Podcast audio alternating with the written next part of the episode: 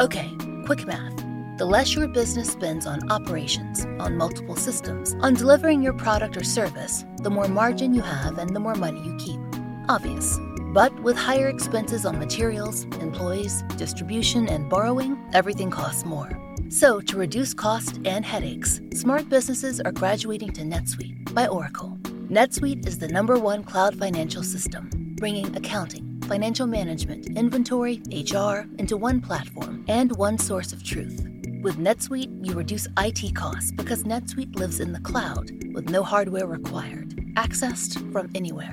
You cut the cost of maintaining multiple systems because you've got one unified business management suite. And you're improving efficiency by bringing all your major business processes into one platform, slashing manual tasks and errors. Over 37,000 companies have already made the move. So do the math. See how you'll profit with NetSuite. Backed by popular demand, NetSuite has extended its one-of-a-kind flexible financing program for a few more weeks. Head to netsuite.com slash strange. netsuite.com slash strange. netsuite.com slash strange.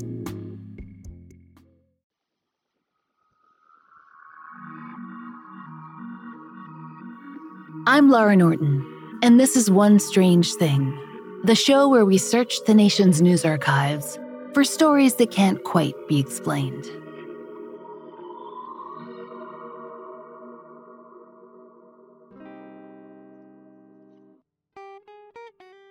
The famous tale of Robin Hood is just inherently appealing. Sure, he robs the rich and gives to the poor, but it's not just any rich and not just any poor. He steals from the rich who have usurped a kingdom not rightfully theirs. After those rich had levied unfair taxes on the citizens, driving them into poverty. It's a fundamental kind of unfairness, a wrong that must be righted. One that most anyone, no matter their political leanings, might appreciate. So, throughout modern pop culture, it makes sense that the story of Robin Hood is one we often revisit. It also helps that Disney cast the famous character as a very charming fox and threw in some requisite musical numbers. A good cartoon will always cement your popularity. A Kevin Costner film with bad acting? Maybe less so. But back to the topic at hand. We tend to like an anti hero as long as he's not too bad. A rogue with a heart of gold. A rake with a fine tuned sense of fairness who, despite his fondness for mischief, might sweep in and enact a little vigilante justice every now and again. It's why so many newspapers will describe a certain type of criminal as a Robin Hood. For instance, in late 2020, Forbes reported that a hacker collective, DarkSide, had stolen and then attempted to donate, quote, 200,000 in Bitcoin to the Water Project and Children International, both of which are charities. According to Forbes, neither organization planned to keep the money. The hackers, who were being pursued by a number of authorities at press time, issued a statement. Quote, we think that it's fair that some of the money the companies have paid will go to charity. No matter how bad you think our work is, we're pleased to know that we helped change someone's life. There are plenty of other stories, like in the town of Nakafurano in Hokkaido Prefecture in Japan. News channel Sora 24 reported that a local man was arrested after he, quote, stole a front end loader for the purpose of clearing snow in his area. He cleaned up his entire neighborhood with the purloined equipment and earned the nickname Robin Hood along the way. Everyone in town praised him as a hero, except perhaps the owner of the heavy equipment, who was probably less than thrilled. And here's another one for you. There's a Canadian man, Cody Bondarchuk, who took to Twitter in December of 2019 to admit to some retroactive Robin Hooding. According to the Globe and Mail, Cody spent his teenage years working at McDonald's and participating in a very specific form of corporate maybe even capitalist, rebellion. Every time a customer placed an order for a 10 piece McNuggets, Cody, he would slip an 11th nugget into the box. Cody's tweet went viral, and Twitter was ecstatic. Per the Globe and Mail, he was hailed as everything from a real American hero, though the paper reminds us here that he is Canadian, to Saint Nuggets, Mr. Extra Nugget Giving Man, the Extra Nugget Angel, and, most important to our story, the McNugget Robin Hood, or the Robin Hood of Nugs. The Globe and Mail wrote, There were those who blessed him, wished him good karma, thanked him for his service, and told him he'd restored their faith in humanity. And that's not all. His tweet opened the fast food floodgates. All the anonymous Robin Hoods out there who decided to gift their customers a little something extra a hidden onion ring tucked in a fry box like a prize, that elusive extra strip of bacon, guac at no extra charge. As the Globe and Mail pointed out, Cody did have his naysayers, those who called him, quote, a socialist, a communist, an anarchist, and a rebel. In fact, they said that he could actually bring down the corporate infrastructure by giving away things for free. One franchise owner even went so far as to call for his arrest. But Cody didn't seem too concerned. After all, it was in his past, and that's not surprising. That's the thing about the lovable rogue archetype. Consequences are weighed against reward, and reward usually wins out. Most Robin Hoods seem to have a clear sense of injustice and a clear goal in mind but that's the weird thing about our story today. Down in Melbourne, Florida, back in 1976, one particular Robin Hood went a little roguer than usual. Melbourne is on what's called the Space Coast, which, if you're not from Florida, probably sounds pretty far out. What it means in practical terms is that it's close to Kennedy Space Center and NASA, where rockets are launched into the deep unknown. It's a place that practically invites the biggest mysteries, the most complex questions.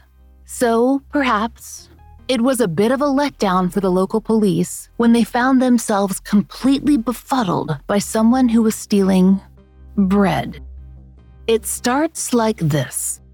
In January of 1976, it would be fair to say that many living in Melbourne, Florida, had been having a rough time.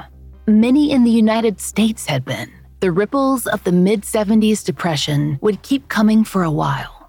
And in Melbourne, which was, as you probably guessed, named for a much more famous city down under, things were even worse.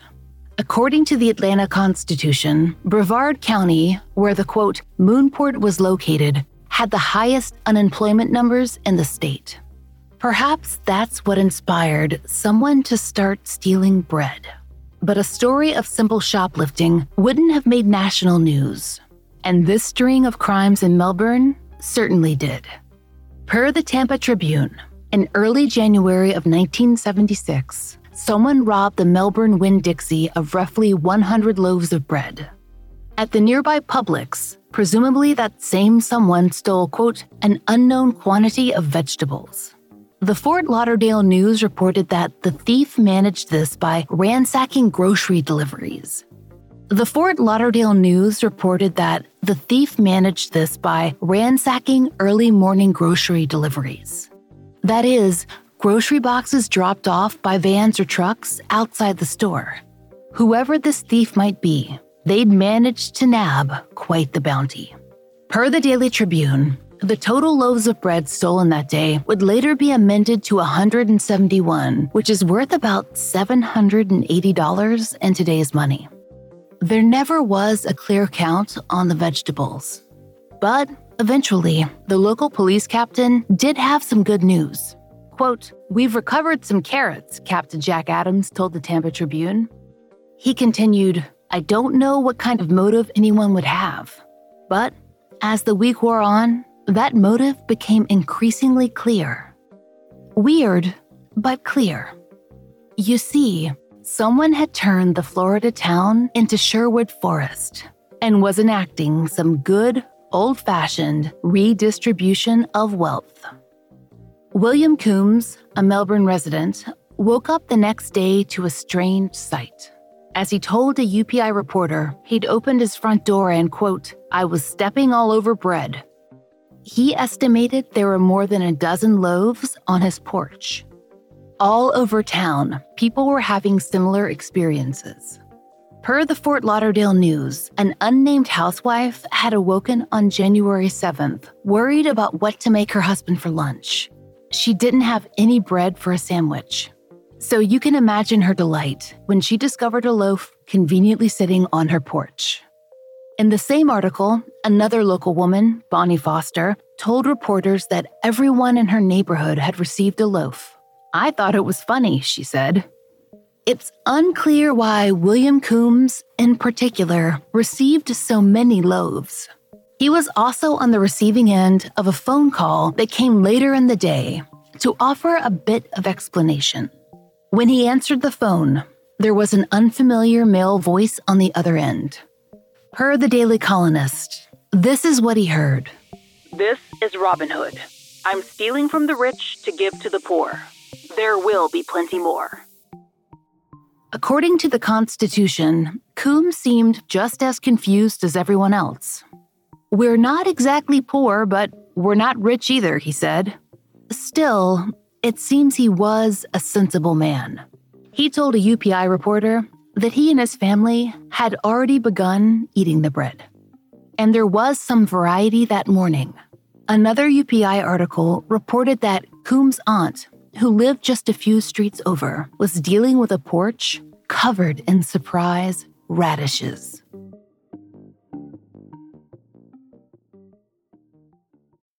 Looking for creepy stories? Then we might have a podcast for you. And now, presenting Rattled and Shook.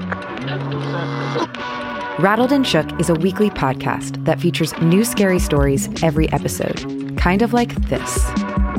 I would hear her say things to me inside my head. I couldn't get around him. I was trapped. The other guy started to get pretty agitated. He grabbed my grandfather's oxygen hose and he cut off his oxygen.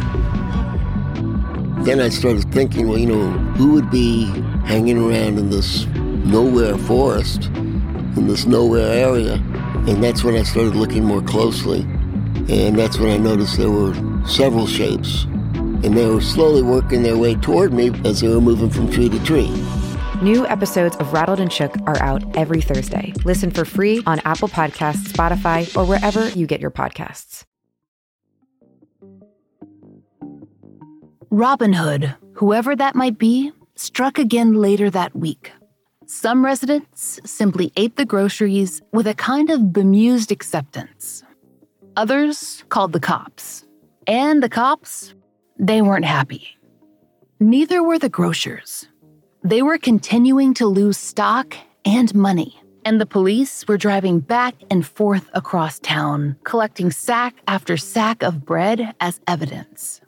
Per the colonist, the loaves were mostly white, though a variety had appeared throughout the town. Captain Adams told reporters, We now have eight loaves of white and two of pumpernickel in the refrigerator at the station. To be clear, Captain Adams did not seem pleased with this bounty, but reporters certainly were. UPI in particular relished describing Adams as, quote, not amused to be cast in the role of the Sheriff of Nottingham, as he threatened the culprit would be, quote, charged with grand larceny. Perhaps Robin Hood took that as a challenge. Though his deliveries had, quote, Somewhat tapered off by the 21st of January, Florida Day reported that he'd found the time to leave a special message for the local police. According to the day, staff had arrived at the station that morning to discover a bag of hamburger buns dangling from the front door. The bread and the bag had been pierced by a single arrow. This time, it was Chief of Police Bob Cochran who spoke with reporters. And based on his comments, he was in an even worse mood than Captain Jack Adams.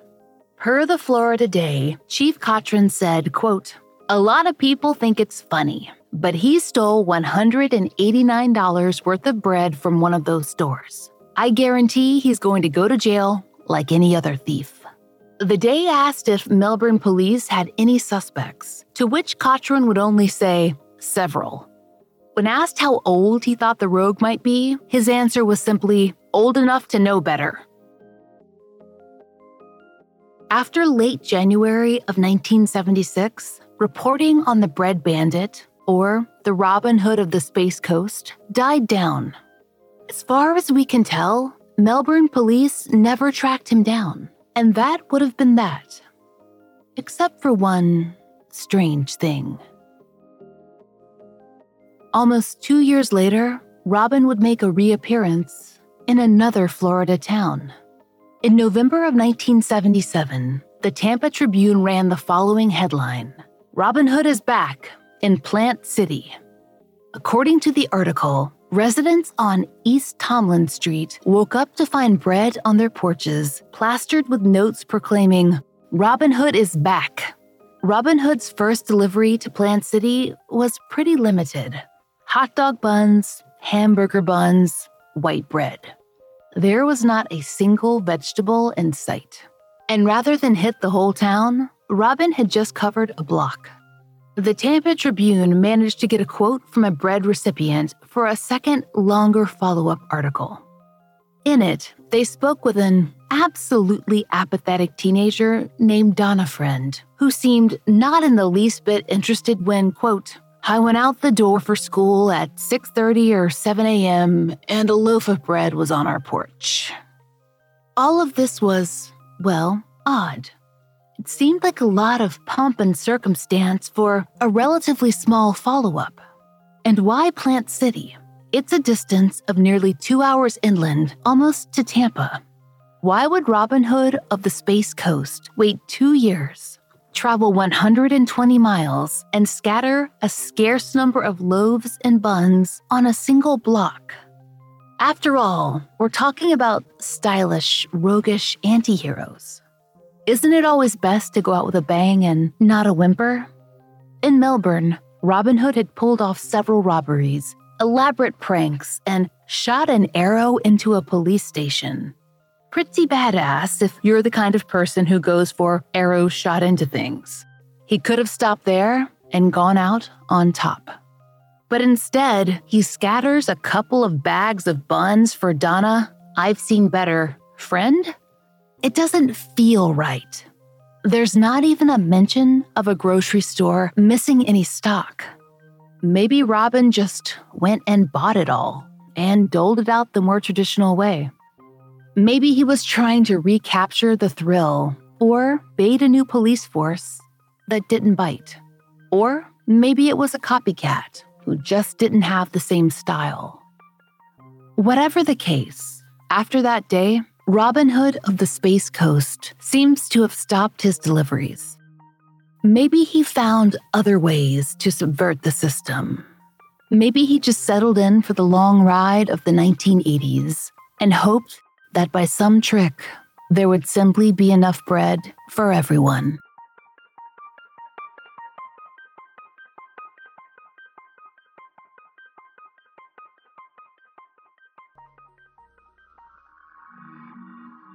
We hope you'll join us next time for another real life story from the fine print of America's local papers, from the lives of regular people, just like you and me, except for one strange thing.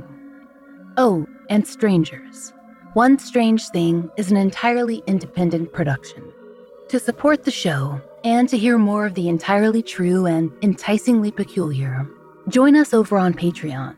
There you'll get ad free early releases of our regular episodes, a full length bonus episode every month, and plenty of other fun content. We hope you'll check it out. Please stay tuned for a moment to hear a promo from one of our favorite shows. We hope you'll give them a listen.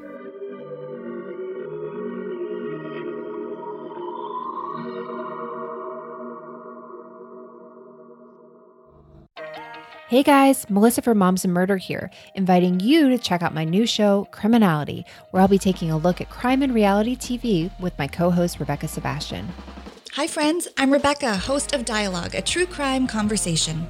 Face it, we all love to hate reality TV because what's better than escaping your dumpster fire of a life than watching someone else's? Join us as we discuss everything from a teen mom with feathers in her hair to a 90 day fiance who enjoys a box of matches, and we may just call Nancy Joe while wearing our best pair of little brown BB shoes that only cost $29. And we can't forget the true crimes of the real housewives. Guys, they all have mugshots. That's where I'll be lending my expertise. We'll break it all down for you every other Friday beginning February 12th, 2021. So go to criminalityshow.com and subscribe wherever you listen to your podcast. Criminality, because loving reality isn't a crime.